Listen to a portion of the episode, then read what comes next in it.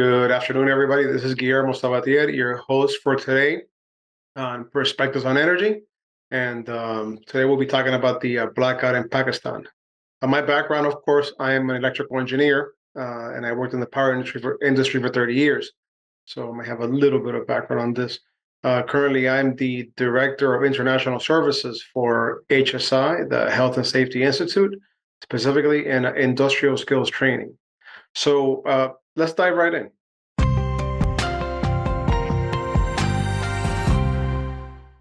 Earlier in the week, uh, Pakistan had a, uh, a blackout that uh, pretty much de-energized the majority of its national grid.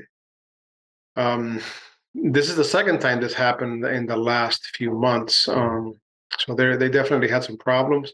Uh, this time, apparently, they had an issue with uh, voltage swings that eventually led to a free frequency collapse which on its own ends up spiraling into a vo- into a voltage collapse, and that's usually the causes of most blackouts. Right, either your collapse in voltage, frequency often isn't the um, the only the only uh, cause of a blackout. Usually, they have under frequency load shedding schemes that will normally uh, shed the appropriate amount of load automatically, and usually that saves the day.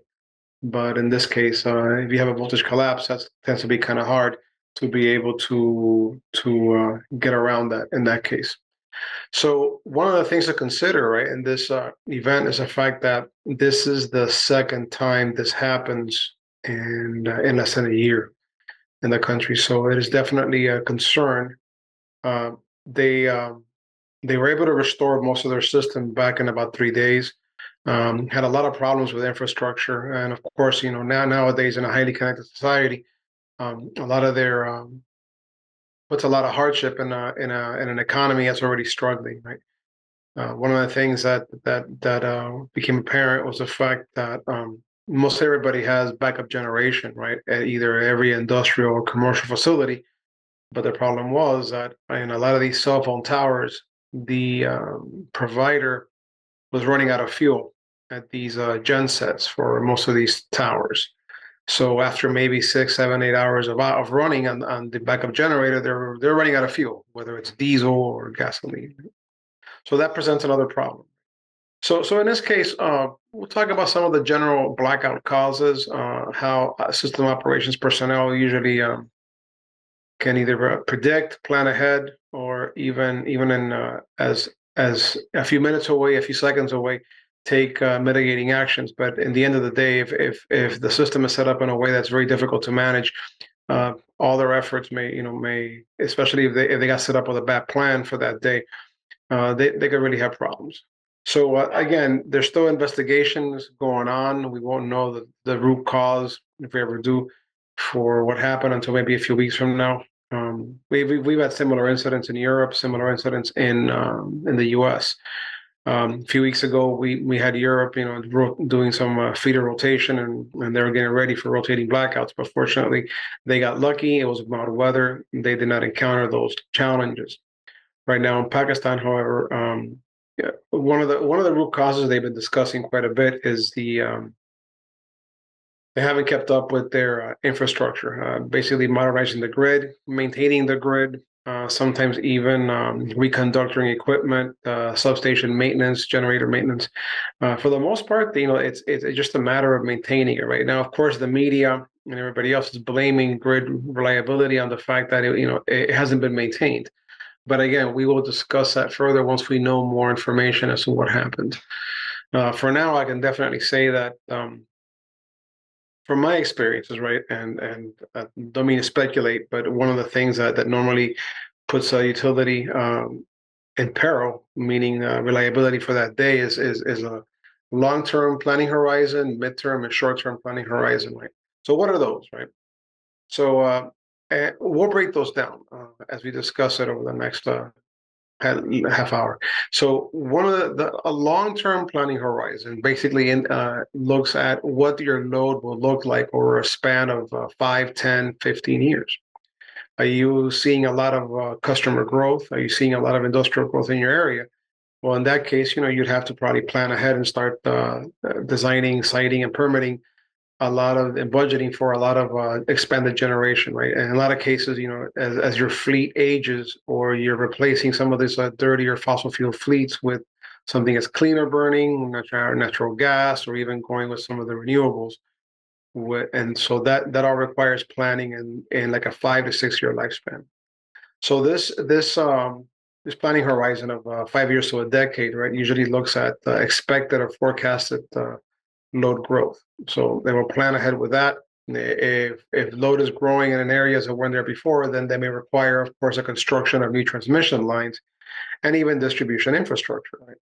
So if that's planned right and planned well, uh, you will meet that that load with a new generation mix. You'll have the adequate amount of transmission. You'll have the right, correct rights of way, and then ultimately, as load grows, you'll have enough of a buffer to be able to manage that um, those reliability needs, right, on top of the, your your basic um, generation and, and, economic needs, right.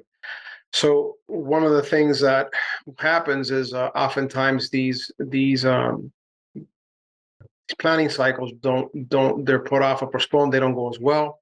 So then they they make do with what they have, and they they continue to absorb all this load with the existing infrastructure. And then every, uh, as you continue to add more load to that to that already existing uh, source, uh, you end up uh, making your margins much much narrower. And as, as, the years go by, eventually your, your margin is so narrow that you you are getting dangerously close to being able to survive uh, a most severe single contingency. So I don't know what happened there yet, but it seems to me that there's a combination of factors on there, right? The long-term planning horizon um, is, is, is is where the aspect comes in of uh, maintaining infrastructure and properly developing infrastructure. So that's that's that's a uh, long term. Near term, of course, is you're looking over the next few next few years, right? A lot of that has to do with uh, ampacity upgrades on lines, uh, adding reactive devices to support voltage, um, upgrading, for example, the carrying capability of some of these transformers and some of these substations, right? So a lot and a lot of times, most of or most of these components, if not all of them, especially in a system that's already heavily loaded, that usually gives you an extra three to five years, right, to be able to get by, and it's not as not as expensive as uh, as building new generation and new transmission lines. So, so it's almost as if you're stretching the life of what you've got. In a lot of cases, right, adding uh, transmission capacitor banks, right, will help support voltage. But then, of course, you know the the benefit of that is now you have increased the carrying capacity the transfer capability, right, of that particular uh, path to carry more more more flow, which means now you can have generation from somewhere else come and supply load at the other end uh, without sacrificing voltage as in, as much, right? So in this case, right, they'll they'll plan these particular um, upgrades, whether it compa- uh, ampacity upgrade, usually on, on, tra- on transmission lines, or they'll even uh, adding all of these like reactive devices support voltage, right? That definitely helps with uh, the the dangers of a voltage collapse. Which, as I said earlier, a voltage collapse can pretty much um, lead you down into an area of instability, and then pretty quickly into a blackout, right? Uh, frequency collapse. Usually, there's uh, protection systems in place that will shed load um, automatically, depending on you know how how badly that rate of decay is for frequency, right? I mean, usually that saves a day. I've seen several utilities have that happen where they were able to, uh, by design, uh, preset, it actually saved the day. So they were able to survive. Their their transmission grid, you know, was still energized. I mean, they shed a, a lot of their distribution customers, but their transmission grid was still intact, and they were able to restore from that starting point. So uh, now let's look at near term. And here in the US and Canada, NERC has specific regulatory standards. And they regulate, for example, uh, real time operations, right, of, uh, of, of, the grid, uh, whether you're a transmission provider, a system operator, a uh, balancing authority, reliability coordinator. And one of the things that, that is particularly important is what they call the next day planning. That's usually governed by uh, NERC standards TOP 002 for the transmission operators. And then with the reliability coordinators, they have an IRO 008 and IRO 006. So these are two different standards, right? Have an impact on both sides, right? So they each have responsibilities for reporting and also disseminating information. So what are those standards, right? So those standards uh, they they impose the impose the obligation of actually having to study all your outages and, and system conditions for the next day or the next several days, right? So normally in um, most utilities, right, uh, usually maintenance has to happen. They have to take out a transmission line, they need to take out a transformer, they need to take out a, a component out in the system. And it's usually a, of course, the one that that's that's the most important is the transmission systems, right? Anything above 100 kV. So, and for the most part, right, uh, that you, you we, we used to not study the next day, right? So now, for example, you have programs like uh, Siemens's PSSE or Power Factory from uh, DIgSILENT, for example, that allow you to take a model of your system, meaning all the lines, all the buses, all the stations, all the generators, all the loads, right, all the reactive devices, and, and uh, you'll you have a pretty good mathematical mathematical model of your system, which you, which you can then study and simulate. So what you'll do is you you know you'll look at your expected load for that that day or that week. For example, you look at your um, uh, planned equipment outages, whether it's a line, a bus, or a transformer, or reactive devices, and you'll you'll basically get your model and you'll take and you'll set up your system uh, exactly as it would be when you know uh, for the time time period you're studying. For say you're studying it for 1400 hours you know on, on a wednesday well you know, you'll set the the load curve for that day the expected load. You'll set up the generation profile. You'll set up what generations are in service which ones are out of service. You'll even set up for example the loading of the generators based on their economic dispatch right uh, you'll also set up the uh, expected um, power transactions, uh, meaning uh, uh, the flow the flow of power between utilities, right? Who's buying and selling power, and who's, for example, wheeling power from one area to the next. You'll also be uh, setting up, for example, but most importantly, you're looking at the um, at the element outages. Well, there's a certain line that's going to be out of service for that day, and as planned, well, part of your part of your plan is to actually study that and see if your system can support it, right? So ideally, once you run the study, right, then you'll you'll do a what if analysis to see what happens if the next component, you know, goes out of service, right, accidentally. So in this case, you're already preparing yourself to see if you can withstand the most severe single contingency. So you do like a base case study where you see what your system will look like and, you, and make sure you don't have any real time base case overloads.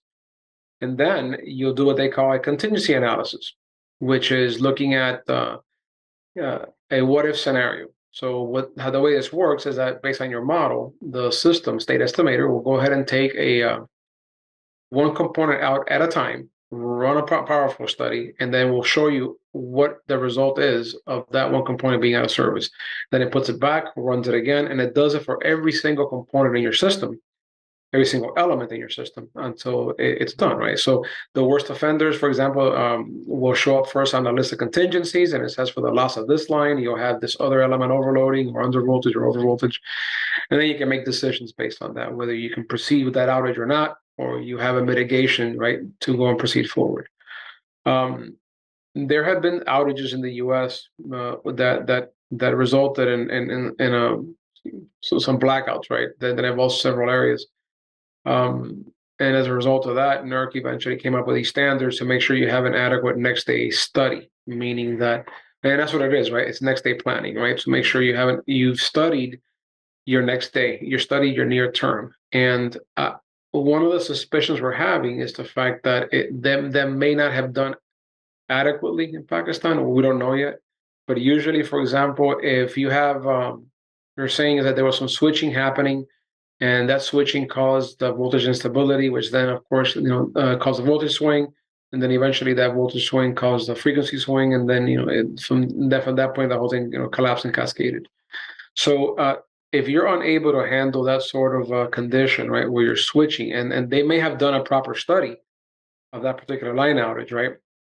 The issue there is that something may not have been modeled correctly when they were trying to either switch it back in service, or but what's what's more concerning is if something when it got switched out of service caused that issue, which means that particular uh, outage wasn't properly studied, or worse, it wasn't properly modeled in the system.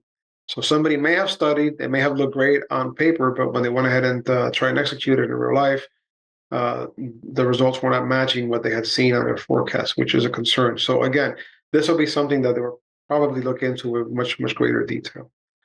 Um, so how does one now? The, now the, these are the, the these are the reasons, for example, that you may run into a a blackout situation from the planning perspective, right? So what happens if everything's planned right? You're operating, everything's looking looking like uh, everything in real time is looking pretty close to what you saw on your day ahead study, right? On your day ahead plan. So if you're if you're the operator and you're, you're the grid operator, you're the dispatcher sitting at the desk, and you're you're you're basically flying this plane, right? That that is, is performing how you predicted or the, what the engineers predicted was going to happen. All of a sudden, you lose one or two more components beyond that uh, most severe single contingency. So now you're in a double contingency, or for what they what they call n minus two, right? So n minus one is the usual what if for every one contingency that you lose at a time, n minus two is for the for two contingencies ahead. And usually they don't plan that far unless it's a defined double contingency. But if you're into a situation right now, it's, it's up to you to go ahead and do do studies on your own real time while you're there, right? And that may involve, you know, canceling outages. That may involve doing taking certain actions, and in some cases, up to and including the shedding of firm load. Um, may not have a lot of time to do all this, but that's usually what the real time operator is going to be faced with in this time, right? Usually shedding load, usually separating, usually uh, going up in an islanded condition, which means you may have an area of load that has its own generation that's separated, it has no ties with the neighboring areas, but it's still, you know, running, not synchronized, but that's an islanded, right? So, so that's another situation they might find themselves in. So, um, one of the things that we do at HSI and uh, industrial train industrial skills training is uh, train these system operators on how to go through these steps, right? Where it's like uh, there's the planning aspect of it, understanding how that works, and then there's the actual uh, operator uh, real-time uh, operations of the system. And one of the ways to prepare them for that is to do simulation training. And we have a simulator, which I'll show at a later date, right? And uh, to do a full demo that gives them an overview of how to run a, a power system, right? And uh, one of the things that that you understand, right, is is uh, what what the effects are. For example, of having unplanned outages happen beyond the scope of what you're already beyond the work that you had already planned, right? And how to react to that. In a lot of cases, usually it involves quick mitigation or running a study. But when you don't have enough time, uh, especially studies reveal, um, usually you may have maybe minutes, or sometimes you may have hours take action. And a lot of times that may lead to, at worst, the shedding of firm customer load, which means opening up. Uh, you, are going to put some customers in the dark to save the rest of your system. But in most cases, what happens is they have to usually redispatch generation or they have to cancel planned outages that either are already in effect or that uh, are they're waiting to to actually be executed, right? So in a lot of cases, if if a field crew has a line that they're going to take out of service, and you're noticing problems already, and the taking of that line based on your studies reveals that you know it's gonna it's going to get really really bad well, then it's up to you to go ahead and cancel that outage or postpone it, right? And for the reasons being that you ran a study and, and this line is not working based on some other conditions that that were not foreseen in the day ahead plan, right? Which which happens all the time, right? You can have a, a generator that, that, that came out of service um, at a trip, or you may have some issue with a, with a solar site. Uh, they lost a line that feeds feeds out of the solar site and that can change your entire plan. And once your whole plan is changed, then now it's you have to do it on a on a on a on a case by case basis whether that particular outage can can be carried out. So these are just examples, right, of um, how you can get to a blackout. Um, again, training is a, is a really important aspect for the system operators, right, when it comes to uh, running the grid. But it's not just the actual real time operator because if they're stuck with a really bad plan for that day, or they're coming up with a lot of surprises that they weren't expecting, then that's also a bad plan, right? So so there's training that goes on the back end to make sure the next day plan is done correctly, right, as well.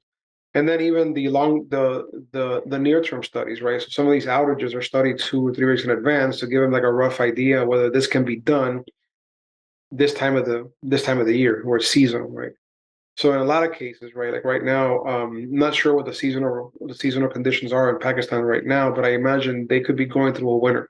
So in a lot of cases, right, uh, there's a lot of winter load. Usually, it's a lot of inductive or heating strips, which which places a lot of demand on the system. uh, at certain times of the day, right? More so than than than the summer where you have a lot of air conditioning load. So that is an example, right? Uh, seasonal things that could be done, and in a, in a lot of places, the usually uh, generator outages and transmission outages happen in what's known as the shoulder months, which is usually at times of mild weather, whether it's spring or it's in the fall. Now, every once in a while, you run into a, a mild, mild winter, and then some planners are, you know, they they want to take advantage of this opportunity, and they go ahead and schedule an outage, and then all of a sudden, this mild season, this mild break in the weather only lasted one or two weeks, but the outage is a three, four week long outage. So now, now they find themselves with a lot of high demand and load, without enough resources to meet it. So that's another challenge, right? When when you see when it comes to different causes of a blackout. Um, another example as well is is is usually um, the ones I've seen usually usually stems from from either a, a bad plan. Uh, I seen I seen some outages happen from the fact that they they they had too many outages at the same time. In some cases, you had something that was completely unplanned that somebody was troubleshooting at a station, and they went ahead and uh, disabled uh, some of the protection to be able to troubleshoot something, and then the fault happens, and then uh, you had uh, you had a sustained fault that, that that was there for, for like a long period of time, and then you ended up with the the fault clearing from all of the remote ends at the station, which of course, you know, that uh, this utility lost about 25, 30 different generators all throughout throughout the system. So really, really significant. Of course, that led to an under frequency event.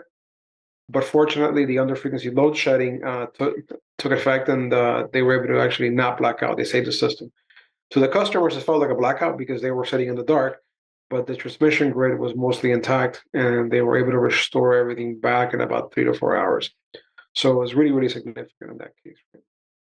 So um, I, um, again, I'm really anxious to see what I'm eager to see what happened. I, I feel really, really bad for for for that particular uh, the customer, the customers. I feel bad for the utility. I feel bad for for for for for Pakistan in general for what they went through. Right, right now, they're they. I know that they're having their challenges when it comes to the economy at this time, and and uh, but they did a great job in restoring uh, I know for a fact that there some of the nuclear plants, some of the coal plants are still going to be out uh, another two or three days at least, because that's normally how long it takes to get those units back online. So uh, hopefully they'll be able to do this uh, rather soon and get back to normal.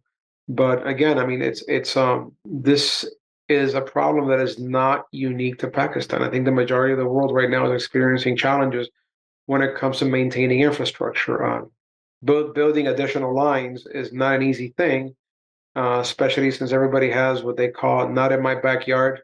Uh, NIMBY, I think, it, uh, which is not in my backyard attitude, right? Which, which like nobody wants to see a brand new power, a brand new transmission line through their area, but everybody knows they need it, right? So that's one example. The other one is nobody wants to allow the building of new conventional generation. Everybody wants uh, renewables, which is great, but that also causes an issue with reliability sometimes.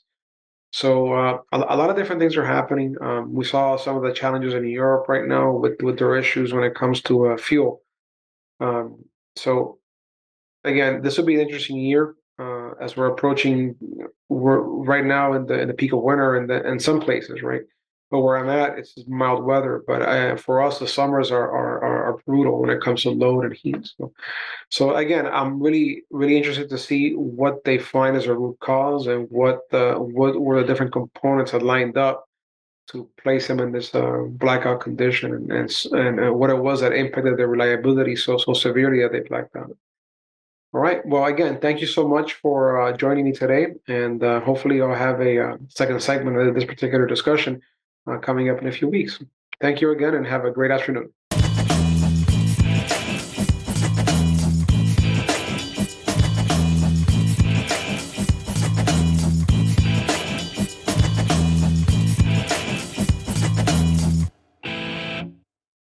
Thank you so much for watching Think Tech Hawaii. If you like what we do, please like us and click the subscribe button on YouTube and the follow button on Vimeo. You can also follow us on Facebook. Instagram, and LinkedIn, and donate to us at thinktechhawaii.com. Mahalo.